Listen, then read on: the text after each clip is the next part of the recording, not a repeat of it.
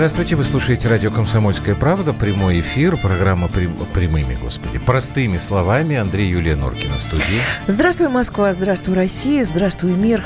Поскольку... Люди любимые, здравствуйте. Да, господи, как на нее снег-то подействовал. Дискуссия у нас сегодня будет на тему, как же нам реорганизовать Рабкрин. Шутка. Как нам реформировать медицину в России? Президент Лиги защиты врачей Семен Гальперин у нас сегодня в гостях. Семен Николаевич, здрасте. Добрый вечер. Ближе, пожалуйста, к микрофону, да. Да, и вторая тема, может ли вопрос об эвтаназии решаться тема. на это, референдуме? Это, это отправная точка. Давайте начинать. Простыми словами. Просто почему эвтаназия? Вы знаете, что на этой неделе был такой очень громкий эксклюзив у радио «Комсомольская правда». У нас в прямом эфире была министр здравоохранения нашей страны Вероника Скворцова. А, беседовала с ней Тина Канделаки. И там действительно был э, кусочек про эвтаназию. А поскольку эта тема очень больная и очень обсуждаемая, вот я, мы думаем, что мы с этого начнем, а потом уже про медицину вообще. Так, наушники вы надели, Семен Николаевич? Давайте мы сразу послушаем этот небольшой фрагмент, э, что Вероника Скворцова говорит по поводу эвтаназии. Это очень сложный вопрос, касающийся главного права каждого человека на жизнь. В странах это решается референдумом, поскольку, во-первых, разные преобладающие религии в разных странах формируют совершенно разные мировоззрения. Существуют и другие способы избавления от страданий. Вот те сильно действующие наркотические препараты, которые даже не зарегистрированные, мы централизованно завозим в страну. То, что называется паллиативной помощью, это то, что сейчас очень активно развивается в нашей стране. И я не буду прогнозировать, как вопрос будет решаться. Само население должно будет решить, ну, готово на это пойти или нет. Потому что, кстати, в тех странах, о которых вы говорили, есть и злоупотребление этим правом. Но вот я еще добавлю, что э, сразу э, получила комментарий э, Вероника Скворцова на, по этому вопросу. «Убивать мы умеем. Давайте лучше подумаем, как лечить». Так ответил ей адвокат Шата Гаргадзе. Семен Николаевич, вы как вот э, вообще к самой этой теме вот относитесь? Возможно это как обсуждение?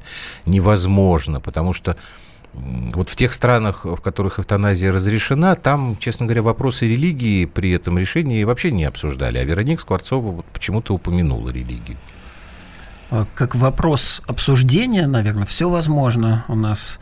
Но, понимаете, я что-то вспоминаю, как у нас когда-то в прошлом веке э, решением всего народа там, отправляли врагов народа в концлагеря.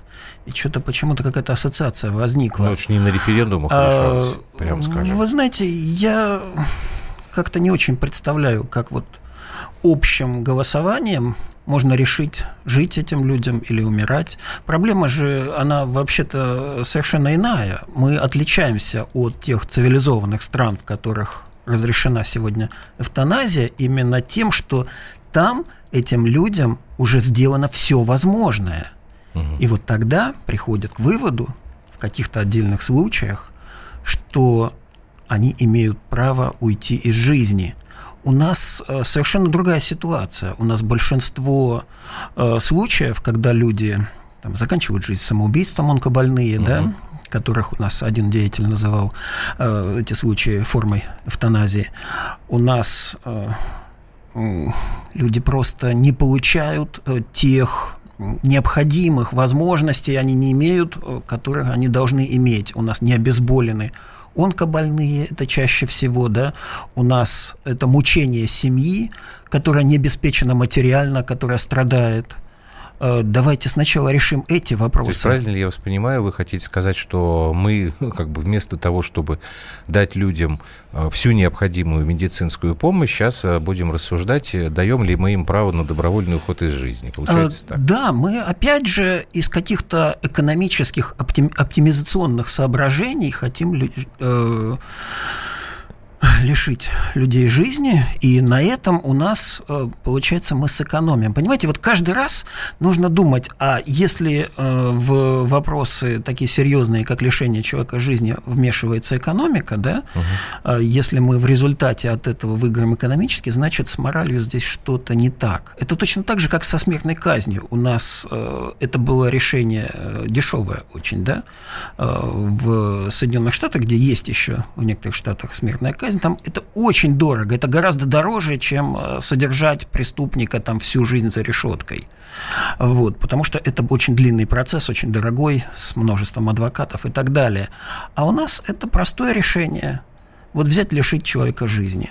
И в том и другом случае. Ну, Поэтому я сегодня Скворцова, против. по-моему, говорила о том, что действительно этот, это вопрос, который нельзя решать вот так с кондачка. Ты и, сейчас и, про смертную казнь? Так, э, и смертная казнь. И, ну, смертная казнь, ребята, у нас по закону нельзя. Все, мы один раз написали, и все. Больше не, мы не, к этому нас, не возвращаемся. У нас мораторий. Формально Хорошо, мы у нас мораторий. Но эвтаназия – это другая история немножечко. Мы даем право человеку выбирать, будет он дальше жить или не будет. Как вы правильно сказали, если все, все э, э, методы испробованы, но есть другая сторона медали. Если мы берем во внимание людей верующих, то э, для них, как и для меня, собственно говоря, это дикость. А, я понимаю, что нету обезболивающих. Это, это страшная история. У меня масса знакомых, которые с этим э, э, столкнулись напрямую. Это действительно очень большая проблема, ее нужно решать, чтобы человек достойно мог э, прожить последние свои дни. Но вообще поднимать этот вопрос эвтаназии, мне кажется, здесь вообще не очень корректно как-то вообще не по-человечески. Мы до какой грани разрешательства вообще должны э, вот идти? Вы знаете, я в последнее время всегда привожу в пример. Ребят, в некоторых странах скандинавских э, уже напрямую и совершенно серьезно э, обсуждается вопрос о, о том, что педофилия – это нормально. Ну, потому что Развращение ребенка не нанесением ему каких-то телесных повреждений – это нормально. И, в принципе, педофила можно понять. Ну, слушай, До мы какой сейчас степени уйдем. А почему мы... с точки зрения религии мы тогда не осуждаем ислам, который, в принципе, разрешает педофилию? Я не слышала, чтобы ислам а разрешал А вы педофилию. вспомните, у пророка первая жена была какого возраста? Ну, это, в общем-то, достаточно известные факты. Понимаете, мы, э, мы вот а до пятилетнего? Там история вообще идет по педофилии до пубертата. Ну, там от 6 до 9 лет были да. вот, эти, вот этот возраст, да, который все-таки у нас считается. Понимаете, мы, когда начинаем э, касаться каких-то моральных факторов, они вот должны... надо понимать, что нужно, мы должны, мы должны все обсуждать, но мы должны разделять и четко понимать, о чем мы говорим каждый раз, потому что вот э, там вот с эту сторону мы берем, эту сторону не берем. Ну давайте все тогда рассуждать, да. Э, Потом, понимаете, религия, она же разнообразная, да, есть масса религий, которые вообще там пропагандируют э, убийства, которые еще что-то. Мы не можем объединить людей вот на какой-то моральной базе всех одинаково. Поэтому мы должны прежде всего обсуждать то, как мы можем договориться между собой и что сегодня является моральным. Ну, я бы не хотел сейчас вот в эту тему углубляться, потому что я тут с Семеном Николаевичем соглашусь. Мы можем наверное, найти религию, где э, с, точки, с ее точки зрения там и каннибализм, он тоже будет нормальным, и, может быть, даже будет иметь какое-то там объяснение и священное начало. Это немножко не то. Но вот по поводу морали, все-таки я хотел бы вернуться к нашей основной теме э, по реформу медицины. Ну, то, что у нас реформа медицины зашла явно куда-то никуда, не туда, это, по-моему, все согласны. Ну, а как вылезать обратно? И вот тут как раз опять будет моральный аспект. Например, имеют ли право врачи э, объявлять забастовку? Там, то есть формально как бы прекращать свою работу, то есть прекращать оказывать помощь э, больным людям. А имеет ли право государство оплачивать в, ну, в ненормальном каком-то объеме работу врачей. Это тоже морально, не морально. Я бы вот как-то в эту сейчас тему стал немножечко уходить. Вот поэтому, Семен Николаевич, вы президент Лиги защиты врачей. Вот ваша главная задача какая? Вы врачей от чего, от кого защищаете? Вы знаете, у нас своеобразная история была, когда мы только задумывали организацию. Идея была ведь э, вот в том, что мы в будущем организуем что-то вроде американского FDA, то есть организации, которая вот изначально общественная, но она занимается организацией системы здравоохранения в стране. Но произошло так, что врачи попали под удар э, юридический и под удар уголовного преследования. Начались массовые преследования врачей. Компания, я скажу, прямо уголовного преследования. Это вы имеете в виду за ошибки, за вот какие-то такие э, да, эксцессы? У нас, у нас сегодня врачи попадают в тюрьму ну, это уже не секрет, да, у нас, э, кажд... у нас за последние годы несколько по две тысячи врачей попадают за решетку за э, дела, связанные с их профессиональной деятельностью. Uh-huh. Э, ну, там порядка 6 тысяч уголовных дел, да, э, каждая третья заканчивается примерно э, вот осуждением врача. Ну вот только что были громкие дела, Давайте да, вот мы про, знаем. По последним последние. примерам, вот мы с этого начнем следующую часть разговора. Семен Гальперин, президент Лиги защиты врачей, у нас в прямом эфире.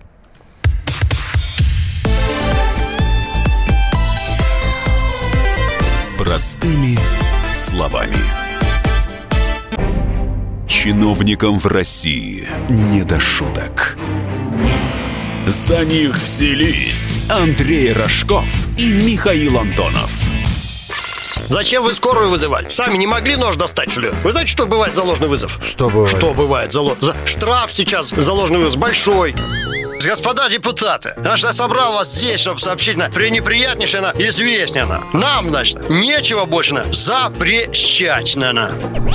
Вы в своем уме вообще, господа депутаты? Все лазейки перекрыли. Вам еще три года тут сидеть? Есть мысли у кого-нибудь? У меня есть. О, комитет по здоровью проснулся. Ну, давай, слушаем, давай. А давайте сделаем перерыв на обед.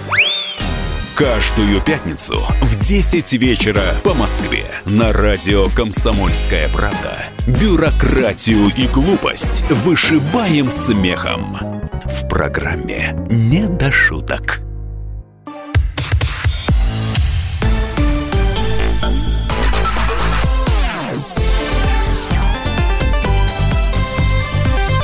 Простыми словами. Мы продолжаем. Это программа «Простыми словами». Семен Гальперин, президент Лиги защиты врачей, э, у нас в эфире. Семен Николаевич, вот вы хотели привести последние примеры того, когда врачи э, несут ответственность, вплоть до уголовной, и оказываются в тюрьме. За что? Ну, обычно это дело, как говорится, за врачебную ошибку, грубо так. говоря. Хотя врачебная ошибка как таковая у нас не фигурирует в Уголовном кодексе, ее разные представители разных организаций, в основном силовых, пытаются туда вот внести как-то. Но фактически нигде в мире нет такого уголовного понятия юридического врачебная угу. ошибка. А, вот вы знаете, Последнее дело, которое всколыхнуло э, коллег, дело Александра Шишлова, астраханского психиатра, оно вообще как-то так из ряда вон, мне кажется, выходящее, потому что демонстративно абсурдно. Я напомню психиатра доктора, который был в составе комиссии выпущен, которая разрешила э, выйти пациенту из психиатрической больницы, ну, как бы объявила, что он может находиться на амбулаторном режиме уже. Вот. Э, значит, через два месяца пациент совершил преступление, тяжкое преступление. Да, он убил ребенка, он напал с ножом угу. на людей. Вот, э, значит, было обострение, и обвинили в этом психиатра, который, кстати, был одним из членов комиссии, ну и был его лечащим врачом до этого. Значит, обвинение было, э, собственно, сводилось к тому, что он умышленно за, э, ввел в заблуждение комиссию, э, убедив их в том, что вот пациента можно выпустить из психиатрической клиники. Вот. То есть все остальные не понимали, они переквалифицированы были потом в свидетелей, Ну, это обычное дело. Мы, когда разбираем уголовное дело, мы понимаем, да, что следователь, э, он изначально выбирает себе как бы жертву потенциальную, ту, которую будет легче всего привлечь вот, из нескольких участников события. Вот, остальные э, коллеги его были переквалифицированы в свидетели. Вот, понимаете, э, ну, Такое случается вообще-то периодически в мире, да. Э, у психических больных бывают Подождите, рецидивы. Ну, так, а, но у нас вот, я сейчас не столько про больных, сколько угу. про врачей. Но у нас вы, я так понимаю, говорите о том, что это тенденция. И у нас как бы врачи в массовом порядке оказываются ответственны, в том числе за то, что они не совершали. Я так вот вас понимаю. Э, вы знаете, что значит совершали или не совершали? Ну, а ну, большинстве... ну, ну что, следователям у них какой-то интерес, что ли, врачей в тюрьму сажать? А вы знаете, я вам скажу, э, занимается этими делами Следственный комитет. А у Следственного комитета есть свои э, конкретные проблемы. Следственный комитет, он э, вышел из недр прокуратуры, и ему нужно доказывать, что он оправдывает свое существование. Доказывать нужно э, ростом уголовных дел, раскрытых конечно, раскрывать уголовные дела по врачебным ошибкам – это намного легче и безопаснее, чем раскрывать, скажем, дела о коррупции, да, о, государствен... о преступлениях государственных чиновников и так далее. Точно так же, как в свое время, буквально недавно, да, э, были преследования, например, врачей по делам о назначениях наркотических препаратов, потому что с наркоторговцами тоже бороться сложно и опасно, угу. а с врачами, которые назначают э, наркотики пациентам онкологическим, в общем-то, безопасно. Вот. И в этом все дело на самом деле. Э, у нас наверху нужны отчеты, и нужны, скажем так, э, в общем-то, за счет кого-то, кто является такой сакральной жертвой. Всегда такими сакральными жертвами были врачи и учителя. Это те люди, которые, в общем-то, не могли давать отпор.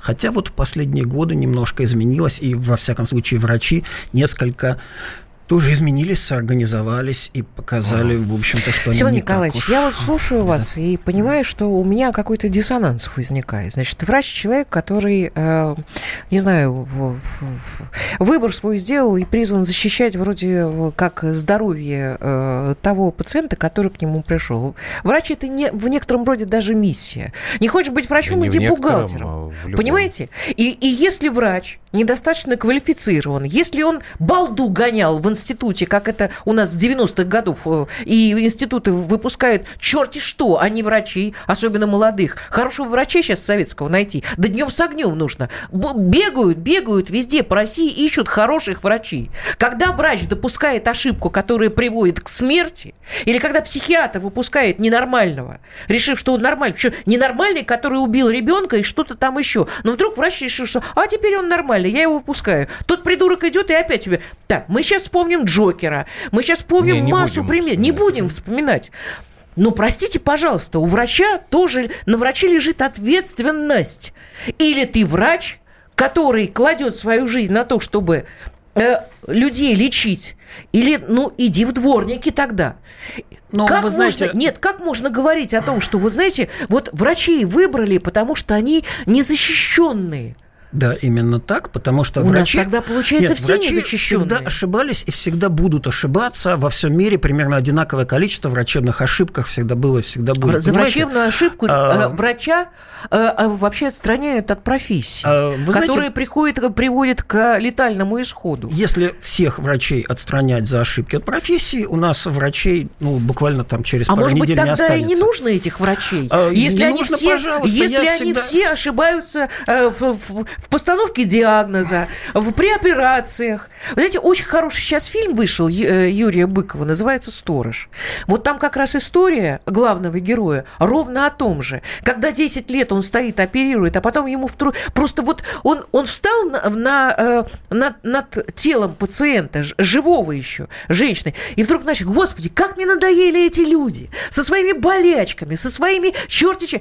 Женщина умерла, и после этого пошла история грандиозная просто. Расплаты. Его не посадили, его отстранили.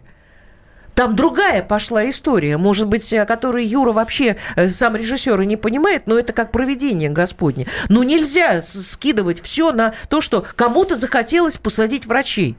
Зачем?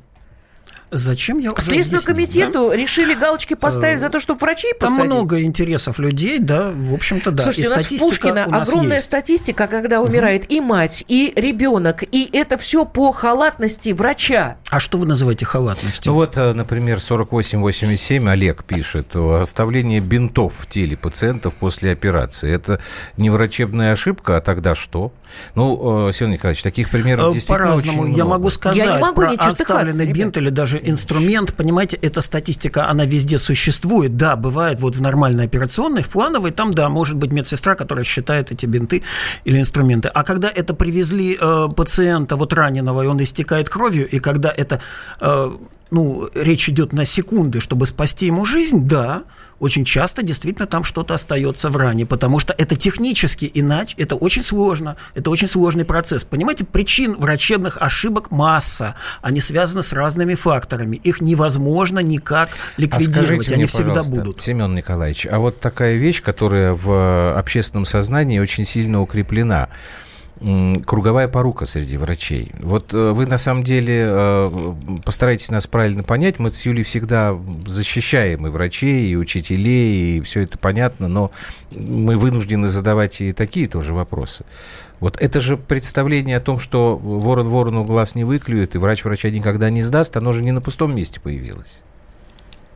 Ну, а вывод-то какой? Ну, понимаете, это подрывает, если мы... Это подрывает доверие. Когда вот вы говорите о том, что, ну, хорошо, тогда давайте мы сейчас э, на все это махнем э, рукой, и у нас мы вообще, типа, без врачей Все имеют право на ошибку. Ну, ну да. Да, ну, да, ну, как да потому да. что они люди, каждый человек ошибается. Слушайте, Понимаете, они врачи. врач тоже человек. Нет, вра... да, они врачи. Да. Когда, когда в своей профессии все начнут ошибаться, будет полный бардак. Все ошибаются на самом деле в своей профессии. Нет людей, которые не ошибаются. Это понятно, это понятно но есть э, профессии, где ответственность, мягко говоря, повыше чем у другой профессии. Ответственность понимаете? выше. Здесь вопрос ответственность чья? Ответственность тех, кто подготовил врачей, ответственность тем, кто создал им Согласен. условия, ответственность тем, кто э, регламентировал их скорость работы, да, кто поставил им 12 минут на прием, ответственность тем, э, кто вообще написал стандарты лечения, да, еще. Это очень длинный разговор, понимаете, очень легко вот так ну, говорить нет, меня. Нет, нет, нет, нет, нет, как раз наоборот. Может быть,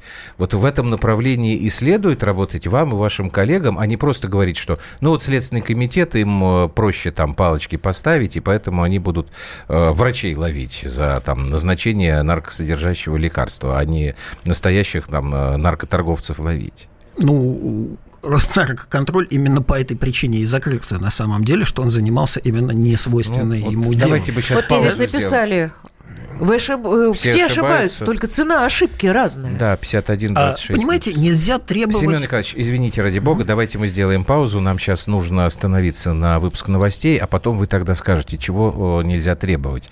Семен Гальперин, президент Лиги защиты врачей, у нас сегодня в прямом эфире. Мы продолжим после небольшого перерыва.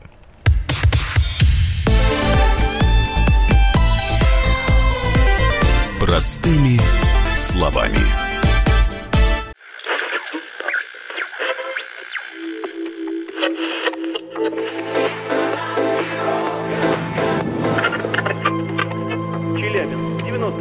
Пятигорск 88,8. Самара 98,2. Новосибирск 98,3. Ставрополь 105,7. Краснодар 91,0. Красноярск 107,1. Благовещенск 100 ровно и 6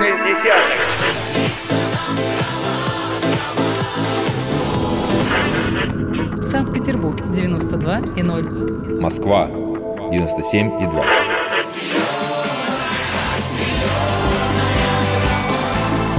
Радио «Комсомольская правда». Слушает вся земля.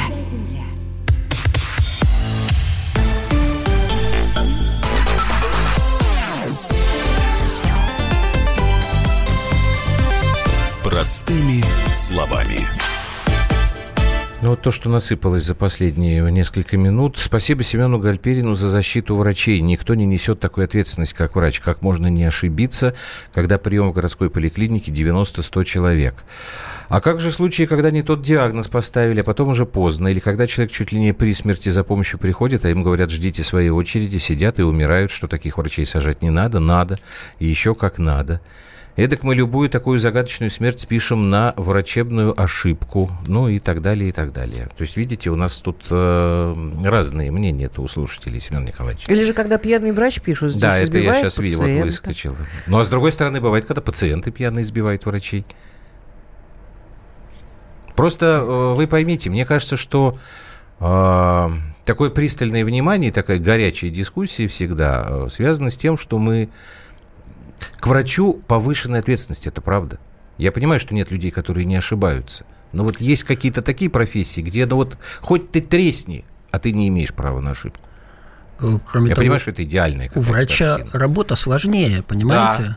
Да. Ошибается и часовой мастер, да, и автомеханик, но от этого и кто-то еще. От а вот ремонтировать часового мастера да. человек не умрет. Да, да. От но у часового мастера может. есть четкий, четкая парадигма. Вот он четко можно проверить, что он должен был сделать и что не должен был сделать. У врача нету такого, вы понимаете? Врач в какой-то степени еще должен ориентироваться часто на свои знания, на свою интуицию.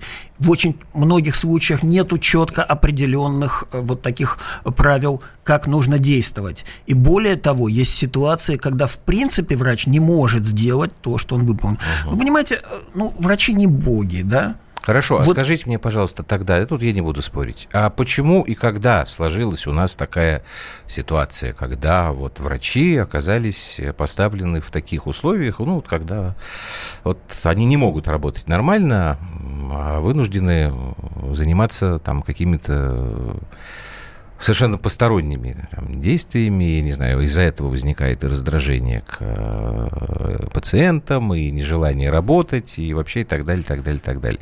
Потому что, сколько я себя помню, у нас идет реформа здравоохранения. Вот в молодой России. Вот э, вы можете объяснить, э, что у нас именно реформируется? Вы знаете, претензии к врачам, кстати, были и в советское время. Я помню, там в 70-е годы еще была такая кампания о борьбе с поборами, когда врачей осуждали за то, что они там получают цветы, бутылки, э, и, так, и конфеты и так далее. Вот у нас считалось, что это главная проблема в стране. Она очень нехорошо тогда закончилась, да. Вот это было там последние годы советской власти. А сейчас у нас проблема возникла именно по ходу реформы. Мы в 2010 году объявили, что мы реформируем медицину, стали ее активно с 2012 года оптимизировать, и вот дооптимизировались до того, что народ увидел, что медицина полностью развалена в конце концов. И вот тогда стали говорить о том, что кто же виноват. Ну, естественно, виноваты должны быть не те чиновники, которые развалили эту медицину, которые позакрывали больницы, которые поувольняли врачей, которые не платят врачам, вот, а виноваты должны быть сами врачи, потому что это удобнее для тех, кто руководит этой системой. Ну и вот и все. Нас готовили к этому. Более того, понимаете, там не глупые люди организовывали эту реформу, они с самого начала э, на всех э, там теле во всех СМИ, во всех телепрограммах, там у нас в газетах писали, что у нас очень плохие врачи, у нас готовили к этому. И оказалось, да, у нас народ поверил, что у нас самые плохие врачи в мире, и именно наших врачей, в отличие от всего цивилизованного мира, нужно сажать в тюрьмы. Понимаете, такого нигде не практикуется на самом деле. Вот. И вы вспомните эти дела. Вы говорите о том, что Следственному комитету, там, следователям, э, суду нет дела до этого. Есть до этого дело. Вы помните дело... Э, Ель... Елены Мисюриной, которая всколыхнула uh-huh. вообще-то медицинское сообщество. Вы знаете, самое страшное, что было в этом деле, то, что оно было вообще проведено, проведено через суд без всяких доказательств вины на самом деле. Ведь, э, ну, понимаете, это сложная система. У э, следствия и у суда есть масса вариантов, как э, повернуть дело. Да? Какие мы сталкиваемся на тем, что в суде... Э, одни доказательства, там э, экспертизы принимаются к рассмотрению, а другие, те, которые не подходят, не нравятся суду и следствию, их просто не принимают к рассмотрению. Без объяснения причин. У нас нету э, вообще-то соревновательности Семен суда. Это смотрите, большая проблема какая интересная вещь, на которую я обратил внимание. Вы постоянно с, э, переходите на анализ, ну, не знаю, может быть, вас это в большей степени волнует, вот э, как бы такое правоохранительное преследование со стороны правоохранительных органов наших врачей. Я вам задал вопрос, который, как мне кажется, э, одинаково э, интересует и пациентов, и медиков. Это то, что у нас идет как бы реформа, и непонятно, куда она нас заведет. А вы опять переходите на вот то, что врачей сажают, сажают, сажают извините за цинизм, это пациента сейчас не волнует. Хорошо. Пациент хочет получить медицинскую помощь, которую он не получает. А у человека возникает два объяснения. Значит, первое, это действительно э, врачи плохие, и это преобладает, потому что пациенту, в общем-то, все равно, на самом деле, вот до глубинных причин, что там реформа, закрытие больниц, это его не касается. Потому что пациент контактирует с врачом, а не да, с чиновником. Да, да.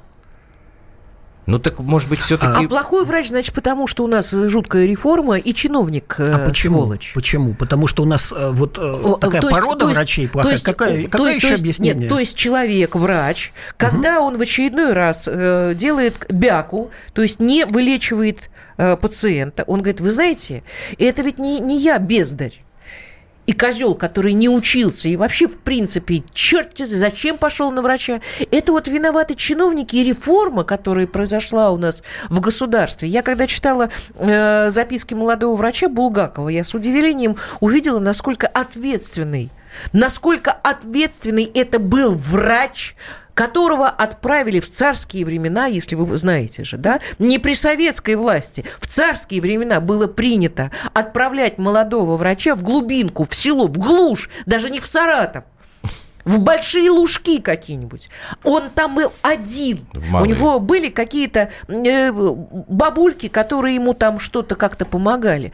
Для него было честью честью вытащить человека со сломанными ногами, чтобы не ампутировать, спасти роженицу. Боже мой, он там занимался Материальные, в том числе сифилисом, чем месте, он только не говоря. занимался. Но для него было честью не уронить свою профессию. Потому что это было призвание. Это призвание. А сейчас что? У нас те органы плохие, чиновники плохие, зарплата маленькая. Я вчера всегда учителям говорю, которые говорят, а что я буду... У меня зарплата 5... Не на... Зачем вы сюда пришли? Ну, вы зачем с... сюда пришли? А, вы знаете, сейчас врачи именно следуют, начали следовать именно вашему совету. Они уходят из специальности. Да бога ради. А, а да, что но скоро в... их не останется нет, никаких. Вы... Нет, подождите, пожалуйста.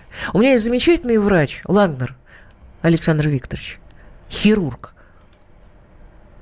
Он десятилетиями работает. Он работает сейчас в очень э, в частном заведении, высокооплачиваемом. Ну, помимо того, что в субботу он принимает еще бесплатно воскресенье. Э, в воскресенье бабушек, где-то пенсионеров бесплатно. Он никогда не уходил от того человека, которого прооперировал, Деньный нож не он, он сам меняет повязки.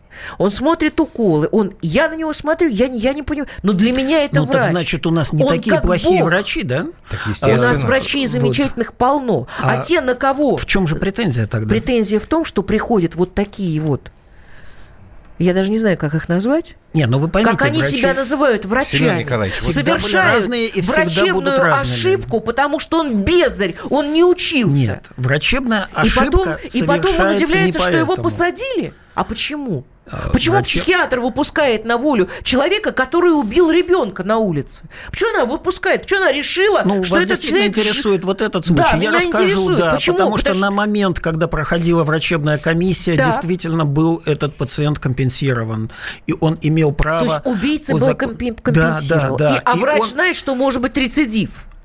И когда этот рецидив наступит, Врач никто не знает. следует тем правилам, кстати, которые написал наш Минздрав, между прочим. На самом деле, давайте так. Да, и у нас уже нет кар- да. карательной а, психиатрии, врач, к сожалению, э, да. Нет, врач угу. у нас действует по тем э, стандартам лечения, которые он обязан выполнять по закону. Если он их не выполнит, то вы же опять скажете, что он совершил врачебную ошибку, его надо посадить. Так вот, следуя всем этим стандартам, врачебная комиссия, э, в котором был в том числе Александр Шишлов, она пришла к выводу, что пациента можно действительно перевести на амбулаторное лечение. А вот дальше за этим пациентом не было нормального э, наблюдения. Понимаете, у нас система такая, что вот а, оказалось, что он может перестать принимать лекарства, он может из-за этого войти так снова он же в рецидив. был компенсирован, как же он, он был не принимает лекарства? он должен был быть под наблюдением нормальным, да? Вот. А вот дальше эта система, понимаете, работает так. Вот. Ну и кроме того, это, понимаете, вы разделяете... То есть есть деньги, я бы хороший врач. Да. Нет денег, я вот, вот не хороший врач. Так а, получается. Ну, это же уже претензия не к врачу, да, дальше. Вот. Семен, Никол... э, Семен Николаевич, опять же, мы с вами спорим на, э, видимо, с разных позиций. Э, потому что если ты э, работаешь по призванию, если это твоя миссия, почему Юля вспоминала? Ты сейчас? не будешь совершать ошибок? Нет. А что Значит, тогда? ты будешь... Ты будешь ответственнее ты относиться будешь, к своей работе. Естественно. И не будешь в такой степени обращать внимание на то, что у тебя там условия нехорошие. Я вот повторяю опять при самой высокой ответственности, при самой высокой подготовке все врачи совершают и будут совершать ошибки. Ну, просто потому, что врач – это человек. Живой человек. Так, э, давайте еще раз прервемся ненадолго. Семен Гальперин у нас в эфире.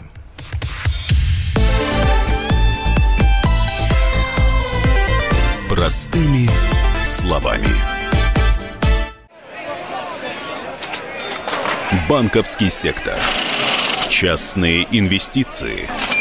Потребительская корзина. Личные деньги.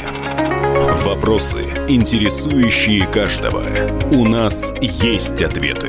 Михаил Делягин и Никита Кричевский. В эфире радио «Комсомольская правда».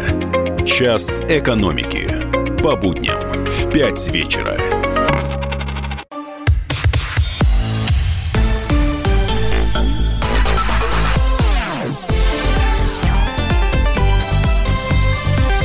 Простыми словами. Так, ну еще пара. Вот и выходит, что надо работать в, высоко... в высокооплачиваемых заведениях. На выходе нет социальной медицины, все упирается в бабло.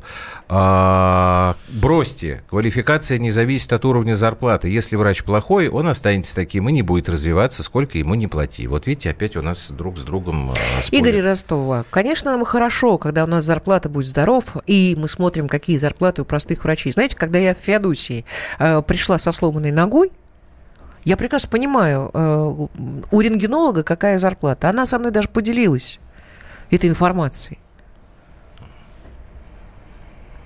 Мне гипс положили, врач посмотрел, сделали все нормально и отпустили с Богом. И это было бесплатно. Хотя мы полис с собой не взяли, забыли. Да, вот в Израиле я заболела э, ангиной. Была такая история, мне э, пришлось остаться со свекром два с половиной месяца. Свалилась я с ангиной, температура была 39,4. Страховки у меня нет. Платного ну, врача я вызвать не могу. Приехала ухаживать. Потому что у них не принято. Ну, не должна быть страховка. Я могла бы поехать в больницу за большую сумму, на Порядка самом деле. 500 шекелей. Если бы я скорую вызвала. Но не факт, что мне бы оказали какую-то помощь. Мне единственное, Нет, что нужно было... Антибиотики мне нужны были. Просто антибиотики. Фолликулярная ангина, антибиотики. Но поскольку муж зарабатывает, как вы говорите, из Ростова, Игорь, ого-го, он ночью сел в самолет, привез мне аугментин. Я не могла уехать, потому что папа в онкологии была у свекра. Все очень просто. В сказке обман, на самом деле. Нет нигде истории. Для меня советская медицина остается на сегодняшний день одной из лучших, потому что хирурги, врачи, специалисты, педиатры, терапевты были лучшими. Ну вот Александр про это пишет что для советского человека с детства врачи были богами. Очень жаль, что сейчас это не так. Да, сейчас это не так, но, Семен Николаевич, вы поймите, мы сейчас говорим с точки зрения э, пациентов, которого, которых извините за циничный подход, не интересуют в проблемы врачей. Потому что к врачу люди обращаются за помощью, за поддержкой. Иногда это последняя надежда. Это как актер, который Понимаете? выходит на сцену, у него, э, может быть, умер родной человек. А он, он должен, обязан да, выйти и отыграть блестяще свою роль. А Давайте все-таки подумаем, мы чего хотим? Мы хотим объяснить, хотим, чтобы а- врачи найти виновных, относились. или мы хотим что-то Мы решить, какую-то проблему Мы хотим, чтобы врачи, от- несмотря ни на что, Так, относились ни на что, ну, к, понимаете- своему, к своему делу достойно. Знаете, у японцев есть такое понимание. Ты свой путь, что бы ни происходило вокруг, должен пройти достойно. Неважно, ты дворник, ты менеджер, ты кулинар, знаю, кто угодно. Ты должен пройти его достойно. Врачи-то идут в основном достойно, понимаете? Э, Вот, а жалобы на то, что врачей нет, пациентские в основном, на недоступность медицинской помощи, они зависят не от врачей. И решение, оно не в том области, чтобы, э, давайте, бить врачей, наказывать, сажать их в тюрьмы. Да от этого об этом они не лучше говорит. работать не станут. Просто мне кажется, что Следственный кабини- комитет совершенно не А- озабочен тем, Да чтобы посадить как можно э, А больше Слушайте, зарплата врачу высокая нужна еще для того, чтобы он имел возможность повышать свою квалификацию. Да, сегодня это тоже требует денег на самом деле, понимаете? Не просто ходить на курсы периодически наши раз в пять лет, да, или какие-то там семинары, телевизор смотреть, да, а он еще должен э, выписывать иностранные журналы, подключаться к иностранным библиотекам, ездить на конгрессы. Это очень дорогое удовольствие. Во всем мире врачи имеют такую возможность, а у нас не имеют. Получаем то, что имеем, понимаете? Это к вопросу о зарплатах. Это очень сложная проблема. Мы, давайте мы будем говорить, почему у нас еще э, такое, э, ну, статистически данные там хуже по лечению э, различных заболеваний, потому что наши стандарты отечественные у нас пишут опять чиновники, да, в отличие от того, как это в цивилизованном мире пишут э, врачебные сообщества. Ну, вы знаете, у нас Минздрав подписывает стандарт. И я, работая, допустим, э, вот если я работаю в поликлинике невропатологом, я обязан вам выписывать э, наотропы всякие, да, там, метаболические И что? препараты. Нигде в цивилизованном мире уже они не используются. Они считаются бесполезными. Это к вопросу об ответственности Но наших мы чиновников. также можем про ножпу поговорить которая считается во всем мире безобразием и совершенно плацебо просто, а у нас применяется и очень Э, как хорошо. только где-нибудь в цивилизованном мире э, препарат какой-то выходит из употребления, признав, что вот он нецелесообразный, так он приходит к нам. Не только лекарственные Ну, препараты. э, вот, я, я э, понимаю, там еще есть далее. одна целесообразность. Если это дорогой препарат, и вы знаете о медицинских лобби, которые, о фармацевтических лобби, которые есть на Западе, потому что Почему это деньги. Западе? И если это есть дороже, то простое пятикопеечное лекарство, конечно, уходит из употребления. А зачем? Нет, нет, нет. Вы о разных вещах говорите. Я говорю не о фармацевтических компаниях, а об э, профессиональных э, медицинских сообществах, которые именно решают, как нужно лечить людей. Понимаете, врачи собираются между собой, решают Нет. специалисты. Нет. У нас, в отличие от всего Когда мира, у отца этим были кровотечения чиновники. за кровотечениями, э, б- просто потому что рак желудка был. Значит, каждый раз, э, когда он падал в обморок, ему поднимали в израильской больнице гемоглобин, И отпускали домой. и, говор- и говорили, вы знаете, заберите его домой. Я, я спрашивала много раз, онколог знает о том, что происходит с отцом, что он опять э, лег к вам? А зачем его беспокоить? Значит, что сделала Юля Норкина? Простая советская женщина, мужем битая, ну это я так э, Цитирует. цитирую. Значит, я просто сказала людям, что э, несколько преувеличена прекрасная медицина в вашем Израиле по всему миру. И я сейчас пойду к главврачу, а заодно зайду к онкологу и попрошу, чтобы он по компьютеру посмотрел все выписки по поводу моего папы, которого вы мурыжите уже полгода, поднимая ему гемоглобин на ЧИС, а у него он не может начать химиотерапию. Может быть, поменять алгоритм как-то? Поменять. Сначала прооперировать, а потом уже химиотерапия. Что вы думаете? Этим же вечером было принято решение меня, идиотки, журналистки, которые в медицине вообще не понимают ничего. Какое сообщество? У него золотая карта Макаби. Он каждую свою пенсию отправлял туда энное количество денег, достаточно хороших. Какое сообщество? Им до балды вообще. Какое сообщество? Мы немножко о разных вещах вообще-то говорим. О каких сейчас. разных вещах? Я Там говорю- не происходит Всё, время. Там ровно все построено на бабле и на абсолютном на наплевательстве того, что происходит с пациентом. Ну, в Если тюр- он решит, ну, в лежит в городской больнице, не и сажают. там сажают. Сажают, конечно. Сажают. Нам надо заканчивать. Вот 10.10 правильно тут написал. Здравствуйте, бесплатный доктор, но здравствуйте, безнадежный больной. Не согласен с этим анекдотом. Есть врачи настоящие люди. 10.10 есть. Есть врачи настоящие люди, их немало. Мы даже сегодня некоторых вспомнили. Но просто и пациенты тоже настоящие люди. И вот тут вот очень сложная моральная коллизия. Мы об этом начали и говорить. Понимаете? Врачи, конечно, должны работать в условиях э, практически тепличных, потому что очень высока ответственность. Но пациентов, мне кажется, не должны волновать проблемы врачей. Вот такая сложная история. Семен Гальперин, президент Лиги защиты врачей, был у нас в гостях сегодня. Семен Николаевич, спасибо. И вам всем спасибо. Встречаемся, как обычно, в 21.00. Простыми словами. Самара 98,2. Ростов-на-Дону. Иркутск 89 и 8. 91,5. Владивосток 94. Калининград 107 и 2. Я влюблен в тебя, Россия. Казань 98 Нижний Новгород 92 и 8. Санкт-Петербург. Волгоград Москва 97 и 2. Радио «Комсомольская правда». Слушает вся страна.